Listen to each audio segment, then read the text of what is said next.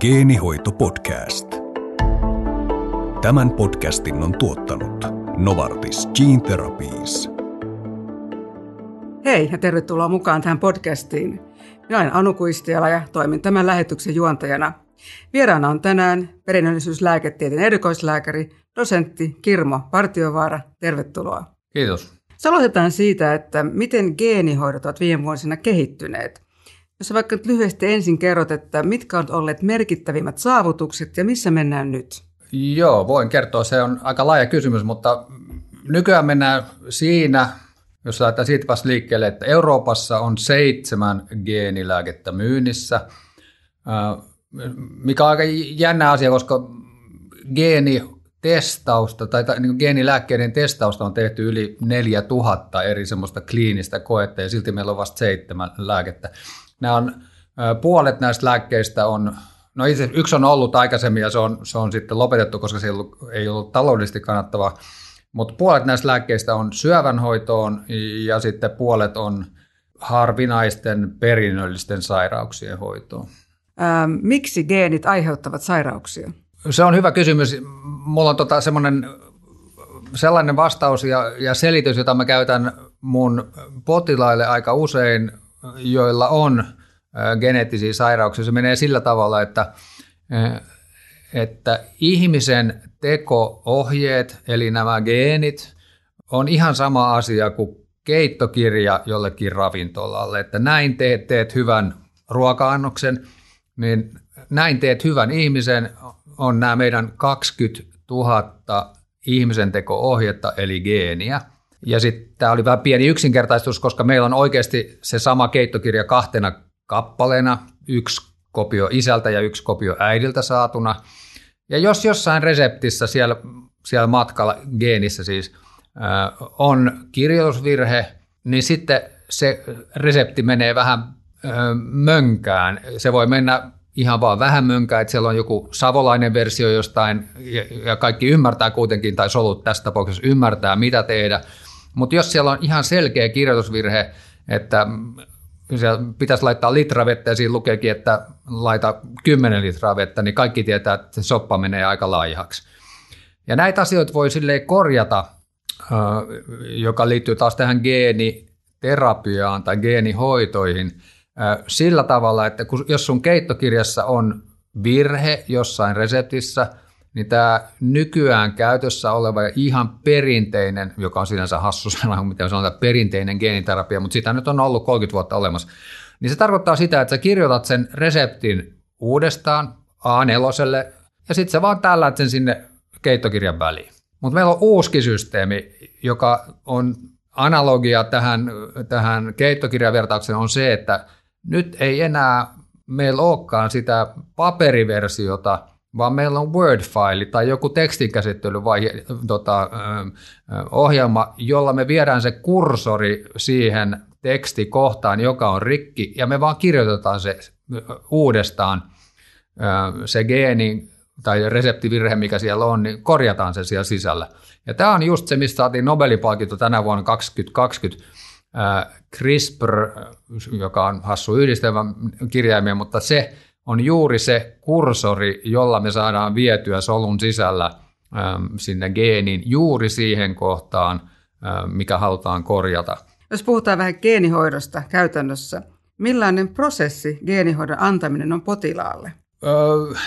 Hyvä kysymys ja vastaus siihen on, että erilainen, koska se on erilainen riippuen siitä, miten tai mitä tautia hoidetaan, missä vaiheessa ollaan ja mitä mahdollisuuksia meillä on käytettävissä, mutta noin lyhykäisyydessään niin melkein kaikki meidän hoidot on nyt sellaisia, että ne annetaan jollain, nyt tulee vieras sana, vektorilla, eli se geeni on pakattu johonkin kuljettimeen, jota kutsutaan vektoriksi, ja ne voi olla viruksia tai sitten jotain tämmöisiä pieniä rasvapaloja, jotka tai niin kuin kuplia, jotka kantaa sitä DNAta geenilääkettä mukanaan, niin yleensä pannaan suoneen, tai sitten iso osa on myös sellaisia, että ihmisestä otetaan soluja ja sellaisia soluja, joita osataan kasvattaa laboratoriossa, esimerkiksi luutimensoluja tai verenkantasoluja. Me otetaan labraan ja sitten se annetaan sinne niihin soluihin ja sitten myöhemmin nämä solut annetaan joskus. Ensin ihmistä hoidetaan jollain lääkkeellä ja sitten annetaan ne hoidetut solut takaisin. Mutta niitä ei ole kyllä paljon, niitä siis lääkkeitä. Nämä on nyt molemmissa sekä syöpähoidoissa että perinnöllisissä tautien hoidoissa on molempia. Ne sanat menee noin niin kuin lääkärikielellä, että on in vitro, joka tarkoittaa laboratoriossa, ja in vivo, joka tarkoittaa sitä, että ihmiseen tällätään sitä geenilääkettä, ja silloin se on yleensä virus. No kuinka nopeasti uusi geeni korvaa vanhan, eli muutokset alkaa näkyä potilaassa? Se on, jälleen kerran saat tämmöisen savolaisen vastauksen, että riippuu ihan taudista. Ja kun sanotaan, että korvaa vanhan, niin nyt sä tarkoitat näitä perinnöllisiä sairauksia, kun taas syöpähoidot on sitten niinku saman tienhän ne äkäiset immunisolut, joita on saatu aikaisemmin, nehän rupeaa saman tien etsimään kohteitaan ja syömään niitä pois. Niin, kyllä se korvaa sen heti, kun se sinne solun sisään menee, ja sitten se riippuu taas siitä, että mikä se annos on, kuinka paljon sitä laitetaan. Mutta jos ajatellaan nyt tätä päivää, niin minkälaisiin sairauksiin geenihoitoja on kehitetty ja mitä nyt on kehitteillä? Joo, syövänhoitoon suurin piirtein puolet näistä on kehitetty ja melkein aina niin, että ei yritetä korjata tai antaa sille syöpäsolulle itselleen geenejä, jotta se toimisi niin kuin normaalisolu, vaan ne on vähän niin kuin lost case, että niitä on tosi vaikea korjata, ne on niin rikki. Esimerkiksi jos sä oot polttanut ihos 10 kertaa lapsuudessa ja oot saanut hirveästi auringon UV-säteilystä geenivirheitä niihin soluihin, niin niitä on tosi vaikea korjata, vaan nämä syöpähoitoihin tarkoitetut geenihoidot on sellaisia, että yleensä sitten rukataan ihmisen immuunipuolustussoluja, jotta ne suojelisivat meitä ja söisivät pois nämä haitalliset syöpäsolut. Se on toinen on sitten tosiaan perinnölliset sairaudet, jotka johtuu siitä, että ihminen on perinnyt tai sitten jossain tapauksessa elämänsä aikana saanut geenivirheen, joka sitten mahdollisesti periytyy, mutta niin tällaisten joku geeni ei toimi jossain kohtaa ihmiskehoa sillä tavalla, kun sen pitäisi, niin näihin on kehitetty muutamia hoitoja, mutta aika vähän vielä. No kuinka geenihoitoja testataan? Hyvin, hyvin monessa eri tasossa. Kaikki lähtee siitä, että ensin ymmärretään, että missä se vika on, että mitä palikkaa pitäisi ruveta korjaamaan siellä solun sisällä. Meillähän on 20 000 geeniä, jotka tekee, ja nämä numerot pitää ottaa silleen noin 20 000 geeniä, jotka tekee 20 000 eri aineenvaihduntatuotetta tai proteiinia. Jos ymmärretään ensin, missä se vika on, miksi tämän ja tämän geenin virhe, joka sitten johtaa yleensä proteiinin virheeseen tai vaikka proteiinin puuttumiseen, miksi se aiheuttaa taudin, niin se on ensimmäinen asia, että ymmärretään, mistä on kysymys. Sitten seuraava, kun ruvetaan testaamaan, miten se voitaisiin sitten korjata. No, sitten yleensä otetaan soluja laboratoriossa, nähdään, että solulta puuttuu geeni X ja nyt se kääntyy vasemmalle, kun sen oikeasti pitäisi kääntyä oikealle. No sitten ruvetaan kaadetaan siihen päälle erinäköisiä aineita, joko näitä pieniä molekyyleja tai sitten ruvetaan laittamaan sinne sisään geenejä. Yleensä esimerkiksi juuri se geeni, joka sieltä on rikki, niin pannaan se sinne paikalle ja nyt se kääntyykin siihen suuntaan, mihin se pitää. No sitten sen jälkeen ollaan tyytyväisiä, että joo, me osattiin korjata tämä ja sitten tulee se iso kysymys, voiko tätä käyttää lääkkeenä, mitä muuta se tekee, että hienoa, nyt se solu kääntyi oikealle, mutta 2 viikon päästä kuoli, niin se ehkä ei ole kuitenkaan se, niin kuin turvallisuus on tosi iso asia ja siihen liittyy sitten taas monta tämmöistä yhteiskunnallista seikkaa, että mikä on tarpeeksi turvallista ja toisaalta niin kuin mitä sen turvallisuuden osoittamiseksi vaaditaan, että yleensä mennään sitten jo solukokeita. Sitten katsotaan, että ne solut voi hyvin, sitten sen jälkeen tehdään yleensä eläinkokeita ja sitten jos ne menee kaikki hyvin, niin sitten ruvetaan miettimään, että miten me voitaisiin sitten testata tätä ihmisillä ja siinä on siinä menee niin kuin aikaa, että sitä tehdään, mutta tällaisella portaalla sitten mennään. No ketkä kaikki turvallisuutta valvoo? Eri maissa eri viranomaiset valvoo. Suomessa on FIMEA, joka on taas Euroopan lääketurvallisuus- tai lääkeviraston EMAn, European Medical Agency vai Medicine Agency alla. Ja EU-säännökset sen vaatii. Amerikassa on FDA ja joka maassa on niin kuin omat, paitsi Euroopassa on tavallaan niin kuin yhteinen. Mikä tavallaan, sekin on vähän sillä lailla porostettu, että geenilääkkeiden kehitys on aika high-techia, niin ihan tavallinen puolue tai pienen maan viranomainen ei välttämättä ole semmoista kokemusta ja ekspertiisiä, että ne osaisi arvioida, että miettiä, että hei, että tässähän on tämmöinen ja tämmöinen riski, niin ne menee yleensä tuonne Euroopan tasolle. Näihin geenihoitoihin liittyy paljon pelkoja. Niin mitä sanoisit, että onko vaarana, että geeniteknologian osaamista käytetään väärin? Vaara on olemassa. Pitäisin sitä toki aika epätodennäköisenä, mutta vaara tietysti on olemassa. Ehkä ei sitä kannata niinku sivuuttaa sitä koko asiaa, mutta minä näen hyödyt niin paljon suurempina kuin mahdolliset uhkat, että mun mielestä on käytännön kannalta järkevää, että siihen mennään. Mutta kyllä pystyy kehittelemään niin kuin vaaramielikuvia ihan mistä tahansa, ja meidän koko Skifi-kirjallisuushan on täynnä sitä, että miten joku ehkä voisi toimia väärin jollain tavalla, mutta tämä on sama asia niin kuin ihan joka asiassa, että jos sä keksit uuden kännykkävempaimen, niin kyllä joku keksii, että miten sitä voidaan käyttää väärin. Kyllä. No, miten lääkärinä sanoisit, että millaisia eettisiä kysymyksiä geenihoitoihin liittyy? Aika paljon liittyy eettisiä kysymyksiä, jotka itse asiassa on joskus aika vaikeita.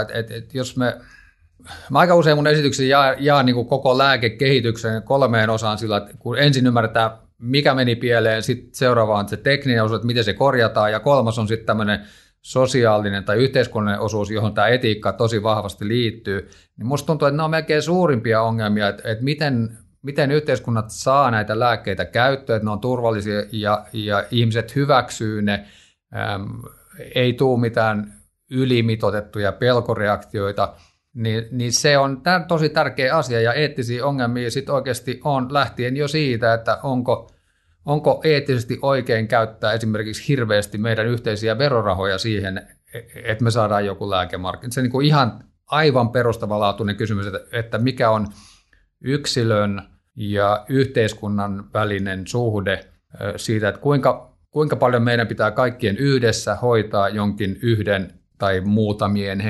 henkilöiden ongelmaa. Ja niin kuin tämä 3 muskettisoturia, että kaikki yhden ja yksi kaikkien puolesta, niin se on eettinen kysymys, josta voi niin kuin yhteiskunnallinen kysymys. Sitten meillä on tosi isoja kysymyksiä siitä, että mitkä riskit on hyväksyttäviä, ja se taas on niin kuin, lääketieteen on niin kuin ajatellut sillä tavalla, että do no harm on niin kuin, ei saa tehdä haittaa. Että se on niin kuin ensimmäinen, sitä suuntaa kohti kun mennään, mutta se ei ole aina niin helppoa, kun sä et tiedä, että on ihan uusi lääke, hirvittävän vaikea sairaus, niin silloin halutaan mieluummin ottaa riskejä, mutta ei se ole helppoa, ei tietenkään sille henkilölle tai potilaalle, mutta ei se ole helppoa niille muillekaan, jotka oikeasti pistää sitä lääkettä johonkin suoneen ja sitten ei tiedä, mitä tapahtuu. Se on vaikea kysymys. Sitten meillä on no, siihen liittyy aika monia. Saadaanko me täällä länsimaissa tehdä lääkkeitä, joita me tiedetään, että me ei ole mitään mahdollisuutta viedä tuonne jonnekin kehittyviin maihin, joilla ei ole rahaa. Se on eettinen kysymys. Sitten on iso eettinen kysymys sellainen, että jos meidän suvussa on periytyvä vaarallinen geenivirhe, niin saisinko mä nyt sitten ottaa mun sukusoluja ja korjata niitä niin, että seuraava sukupolvi ei joutuisi kärsimään tästä asiasta. Ja se sanontahan on, että saako ihminen leikkiä Jumalaa, että se on niin kuin, ei siihen ole hyvää vastausta. Tässä 2018, eli 2 vuotta sitten, niin kiinalainen tämmöinen He Jiankui -niminen kaveri niin meni ja hoiti tai muokkasi ihmisalkioiden geeniperimää, joka sitten tuomittiin tosi voimakkaasti tiedeyhteisön taholta ja kaikkien muidenkin media, kaikkien taholta tuomittiin, ja kaveri istuu nyt vankilassa, sai 3 vuoden tuomion. Mutta paitsi, että se on tietysti mahdollisesti, me ei tiedetä, mahdollisesti näille muokatuille lapsille ongelma, toivottavasti ei, ja en mä siitä ehkä ole ihan niin huolissaan. Mutta se on tietysti iso eettinen kysymys. Mä olin ennen kaikkea tosi huolissani siitä, että tämä mainekolaus on niin iso, että jälleen kerran ihmiset toteaa, tai yhteiskunta toteaa, että geenimuokkaus on tosi vaarallista ja meillä on, ei sitä saa tehdä, se pitää kieltää kaikkialla. Ja sitten niinku tutkimus menisi niinku todellakin lapsi pesuveden mukana tässä sopassa. Onneksi näin ei näytä käyneen, kun kaikki on ollut tyytyväisiä siihen, että tämä on niin kuin väärin toimineet ihmiset ja heidän toimintansa on niin kuin tyrmätty täysin, että näin ei saa tehdä ja yritetään saada pystyyn systeemiä, jolla tämmöiset asiat ei toistuisi. Aika monissa keskusteluissa käydään sitä esiin, että no, että ihmiset nyt tekee itselle, että jotkut käy kauneusleikkauksissa ja niin kuin, että kuka maksaa, se liittyy siihen, että jos mä itse maksan, niin saanko mä tehdä mitä vaan. Se on tosi monipuolinen kysymys toi etiikka. Siinä on hirveästi miettimistä, eikä ole kauhean helppoja vastauksia. Ei, tämä on niin monisuinen ja laaja kokonaisuus, vaikea saa antaa yksiselitteistä vastausta. Mutta miten sanoisit, että miten sitten geenihoidot ja vastasyntyneiden seulontatutkimukset liittyy toisiinsa? Joo, vastasyntyneiden seulonta liittyy sillä tavalla geenihoitoihin, että jos on olemassa hoito johonkin sairauteen, niin silloin sitä kannattaa seuloa niin kuin sen pohjalta, että voidaan auttaa ihmisiä. Niin kuin varsinainen tämmöinen massaseulonta vastasyntyneessä, niin meillä Suomessa ei ole sellaista, vaikka meillä on omia perinnöllisiä tauteja, niin meillä ei ole sellaista kuin ehkä jossain muissa maissa seulottaisiin niin kuin etukäteen vanhempia tai sitten syntyviä lapsia, jos tiedetään, että on joku riski, niin semmoista meillä ei ole. No, koska kaikissa on aina haasteita, niin millaisia haittavaikutuksia geenihoidoilla on havaittu? Syöpähoidoissa on havaittu sitä, että niistä immuunisoluista tulee liian äkäisiä, eli ne syö sellaisia kudoksia, jotka pitäisi jättää rauhaan. Ja jälleen kerran, että sun pitää tasapainolla sen kanssa, että haluatko ihan vihon viimeisenkin syöpäsolun syödä pois, niin silloin sä riskeerat sen, että sitten siellä lähtee muitakin. Ja jos on hyvin epätoivoinen tilanne, niin sitten otetaan riskejä. Se oli syöpähoido. Sitten näistä perinnöllisten tautien hoidosta, jota siis ei oikeasti ole kauhean monta lääkettä vielä olemassa,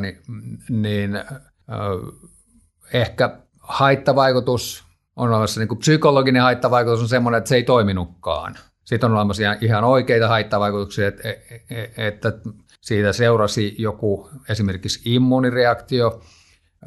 Kehoon tulee ainetta, jota siellä ei aikaisemmin ole ollut, niin meidän immuunipuutoksen tehtävä, kaikki mitä tulee immuunisolua vastaan, niin sille pitää antaa semmoinen nimi, että kuuluuko tämä minuun vai onko tämä tullut ulkopuolelta. Ja jos se on tullut ulkopuolelta, niin silloin meidän immuunijärjestelmän on ohjelmoitu niin, että sille tehdään jotain, se syödään pois tai kapseloidaan jonnekin. Ja nyt kun annetaan geenihoito, niin se on niinku uusi, vaikka se olisi ihan ihmisen normaali geeni, niin jos tällä ihmisellä ei ole aikaisemmin ollut sitä, niin sitten se nähdään niinku uutena. Meidän immunisysteemi ei ole tottunut siihen ja sitten voi tulla sellaisia vaikutuksia, että ne on, sitä niinku pidetään vierasaineena ja sitten tulee maksavaurioita tai muuta. Ja itse asiassa että, niin kuin aika usein nämä virheet ei ole, tai tämä vaarallinen, kehon vaaralliseksi tunnistama asia ei välttämättä ole se uusi geeni, vaan se on juuri se kuljetin, esimerkiksi joku adenovirus tai joku sellainen, jolla se geeni saadaan sisään. Tähän väliin ehkä voisi yhden semmoisen eettisen ongelman, jota mä äsken tosiaan sanonut. Yksi sellainen on, että mitä jos ja kun osa hoidoista on sellaisia, että ne voi ehkä antaakin vain yhden kerran, koska ihminen tulee immuuniksi sille lääkkeelle, ja jos yritetään antaa seuraavan kerran, niin sitten tulee tosi voimakas immuunireaktio. No se tarkoittaa sitä, että sun pitäisi niinku yhdellä kertaa saada oikea määrä. Ja se taas tarkoittaa sitä, että sun pitäisi jotenkin, sun pitää ottaa riski. Sä et tiedä sillä ensimmäisen potilaan, kun sä annat, että mikä on se oikea määrä. Te perustetaan niin johonkin eläinkokeisiin tai johonkin muihin, mutta joku ihminen on ensimmäinen. Ja sitten sä otat ne riskit, että annat potilaalle lääkettä ja sä et tiedä, että onko se riittävä määrä vai ei. No silloin yleensä, do no harm, annetaan aika vähän. No sitten sit on sellainen riski olemassa, että tämä henkilö sai geenilääkettä, ei parantunut, mutta sä et voi antaa sitä uudestaan. Se on todella vaikea kysymys. Joo. Monimutkaisia asioita. No, mutta puhutaan vielä vähän geenihoitojen tulevaisuudesta. Joo. Geenihoitoihin liittyy paljon odotuksia. Onko mahdollista, että tulevaisuudessa esimerkiksi länsimaista häviää kokonaan tietyt geneettiset sairaudet? Mahdollista on, mutta ei se todennäköistä ole, kun geenivirheitä syntyy joka sukupolvessa. Aina joku on sukunsa ensimmäinen. Että niitä voi niinku vähentyä tai vaikka tehtäisiin tätä sukusolujen hoitoa, niin silti, että meidän suvusta oleva geenivirhe saataisiin pois, joka on siis tämä iso eettinen kysymys, että saako näin tehdä, ja vastaus nythän on, että ei saa, ainakaan toistaiseksi. Mutta silti, vaikka kaikista tunnetuista suvuista vietäisiin nämä geenivirheet pois, niin niitä tulisi koko ajan lisää. Mutta toki silloin määrät olisi pienempiä, mutta tulisi kuitenkin. No miten sä arvioit, että kuinka paljon kuitenkin tämmöiset erilaiset geenihoidot tulee todennäköisesti lisääntyy ja yleistyy ja millaisiin sairauksiin? No kyllä mä arvioin ja ainakin toivon, että ne tulee lisääntymään. Syöpähoitoihin mä olen aika varma asiasta, että me yritetään löytää semmoisia keinoja, että näitä syöpäsoluja saadaan pois, kun tehdään meidän immuunisoluista paremmin kohdistuvia. Niin ne nyt ainakin lisääntyy, mutta sitten tässä on tämä tasapaino koko ajan, että mihin me halutaan laittaa meidän yhteiset rahat ja toisaalta sitten mikä on taloudellisesti kannattavaa. Meillä on paljon hyviä kandidaatteja myös kehittyneissä maissa, joilla tavallaan nämä taloudelliset mahdollisuudet on paremmat. Sitten mä toivon kyllä, että me saataisiin tehtyä sellaisia ylikansallisia asioita, esimerkiksi säätiörahoituksella tai jotenkin näin, vaikka nyt sirppisoluanemia, joka on geneettinen sairaus, että näitä tai yleensäkin veren tai hemoglobiinigeenin sairauksia maailmassa on arvioitu, että niitä on noin 100 miljoonaa ihmistä. Mitä tunnettuja virheitä on tehty geenihoidoissa? Niitä on tehty, jotkut on ollut vaikeampia ja vaarallisempia ihan niille potilaille ja jotkut on aiheuttanut sellaisia tavallaan ehkä enemmän yhteiskunnallisia virheitä. Ja pari semmoista tunnettua isompaa ongelmaa on se, että Amerikassa tuossa 90-luvun lopussa, 2000-luvun alussa niin kuoli sellainen henkilö, Jesse Gellinger on hänen nimensäkin, jonka löytää Googlesta, jos haluaa katsoa. Lääkärit tai ainakin koko hoitojärjestelmä oli niin kuin liian optimistinen ja antoi liikaa viruslääkettä ja tuli vakava immunireaktio. Hänellä itse asiassa oli vähän altistaviakin tekijöitä tälle, mutta siinä kävi tosi huonosti, että maksa meni rikki ja nuori kaveri kuoli.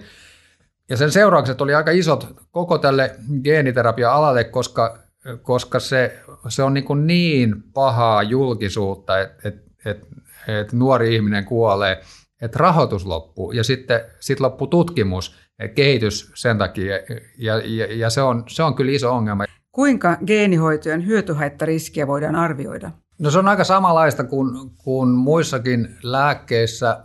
On aina mahdollista, että tulee joku ongelma eteen ja sitä riskiä pitää niin kuin miettiä. Ihan kaikkea me ei tiedetä niin kuin etukäteen. Syöpähoidoissa riskit, me tiedetään jo alun perin, että taudin riski on tosi, tosi iso, niin sitten voidaan miettiä, että uskalletaan ottaa myös hoidon kannalta jotain riskejä. Mutta sitä on joskus aika vaikea arvioida etukäteen, että mikä se riski on ja varsinkin mikä on niinku hyväksyttävä riski.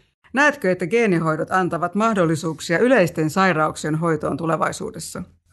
Joo, kyllä mä näen näin geneettiseltä kannalta melkein kaikki meidän kansansairaudet on kuitenkin niin kuin useamman eri tekijän yhteinen summa, joko monen geenin vaikutus tai sitten geenin ja ympäristön vaikutus. Sitten kun asiat on oikein turvallisia, nämä lääkkeet on testattu ja hyväksi havaittu, niin on mahdollista niin kuin pienentää riskejä joihinkin asioihin. Kyllä se mun mielestä myös onnistuu myös niin kuin geneettistä kautta. Se ehkä ei ole nyt se helpoin tapa, että kyllä me kaikki tiedetään, että pitäisi lähteä lenkille eikä ottaa geenilääkettä. Hyvä, kiitos haastattelusta. Vieraana tänään oli siis perinnöllisyyslääketieteen erikoislääkäri, dosentti Kirmo Partiovaara. Kiitos Geenihoitopodcastin kuuntelijoille. Tämän podcastin on tuottanut Novartis Gene Therapies.